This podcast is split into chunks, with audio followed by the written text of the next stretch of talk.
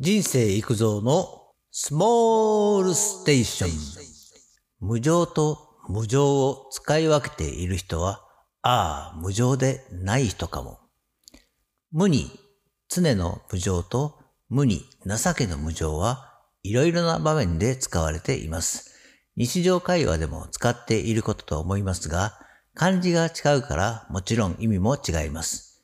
無常と無常のそれぞれの意味を少し考えてみましょう。ちなみに、ああ無常は5号の小説、レ・ミゼラブルの黒沢類子による日本語訳です。そして、湯川玲子が書いたああ無常は、アン・リースが歌った1986年リリースですので違うものですからね。ということで、無常と無常の漢字が持つ意味から探っていきましょう。とは言っても、そのままの意味ですから、さほど難しくはありません。どちらも仏教用語の意味はあります。無に常の無常は、この世の中の一切のものは常に消滅流転して、永遠に不変なものはないということ。特に人生の儚いこと、またその様。無常な人の世、諸行無常。この世の中のすべてのものは移り変わり続けるという意味になります。有名な平家物語の最初の一文に、祇園少女の鐘の声、諸行無常の響きあり。これは聞いたことがある人は多いと思います。簡単に訳しますと、諸行、この世のすべて、無常、移り変わり続ける。形あるものですから、現代的に言うなら、パソコンやテレビ、電化製品もそうですし、車や船、飛行機もそうですね。故障したから廃棄する場合、まだ使えるけど、新たに買い替えて、古いものはリサイクル、やがて廃棄。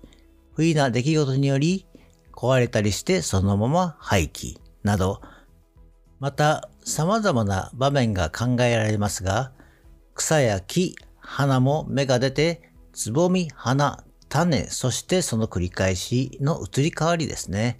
人間も含めて動物すべても同じことです。もう少し掘り下げると、今現在の形、命はなくなるのでなく、移り変わり続けるということでしょうか。そう考えると、儚い、儚さというものが強くなります。人が病気で亡くなった時などは、寿命とはいえ、無常だな、という使い方になるでしょう。この場合、命はなくなっても残された生きている人の中で生きている。生まれ変わり生きり続けているし、束の間の悲しみは消えても苦しみのような儚さは残り続けているということになります。まさに無常ですね。もう一方の無に情けの無常は、慈しむ心がないこと、思いやりのないこと、またその様、無常な雨、無常に突き放すですね。そして、無常も仏教用語ではあります。読んで字のごとく情けがないという意味です。あの人の言葉はいつも無常だとかですね。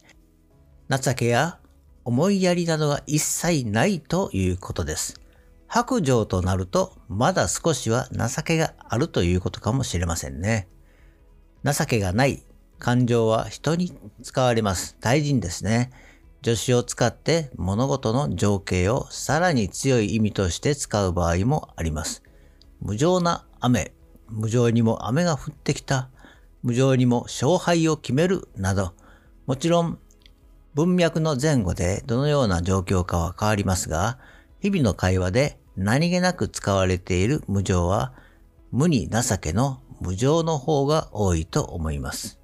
次に、無常と無常の意味が分かっても苦しみからは逃れられない。形あるものは壊れ、リサイクルされて移り変わり続けるという家電製品であったり、自分で作ったお皿であったり、人や生き物の命でない場合もショックですよね。それが寿命であり、お役目ご苦労様という時でも長年続けてきたもの、使い続けてきたものには愛着心があります。そして余分な出費という部分でもある意味苦しいですね。事業経営者ならもしかしたら消耗品で切り替えが早い人がいるかもしれません。仏の道に使える人でも、ショックや愛着心はあると思います。いくら諸行無常、是法滅法、消滅流転、時節到来と分かっていてもです。それは感情があり、無常ではないからですよね。そうなると、無常と無常は矛盾しているようにも思えてしまいます。つまり、無常と無常は全く別物であるということです。特に命に関わる時に使う無常は、自分自身や人の心を安らげようとして儚いけれど無常なんだと言い聞かせるのかもしれません。無常な気持ちでいる時に、あえて無常に振る舞って自分は強いんだと言い聞かせるのかもしれませんね。しかし、心の中の苦しみは永遠に残るものです。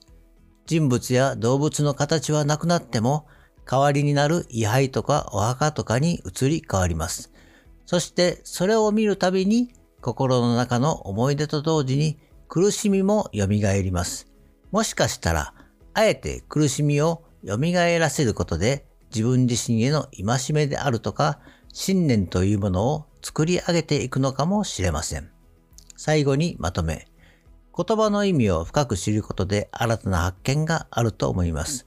今回は無常と無常からいろいろ考えさせられました。本来なら無常と無常が理解できていれば心の苦しみも安らぐはずだとは思うのですが、苦しみは安らげようとすると逆につきまといます。つまり、苦しみからは逃れられないのです。無常であり、無常なことを言うかもしれませんが、苦しみとじっくり共存することが重要だと感じます。今日はここまで。バイバイ。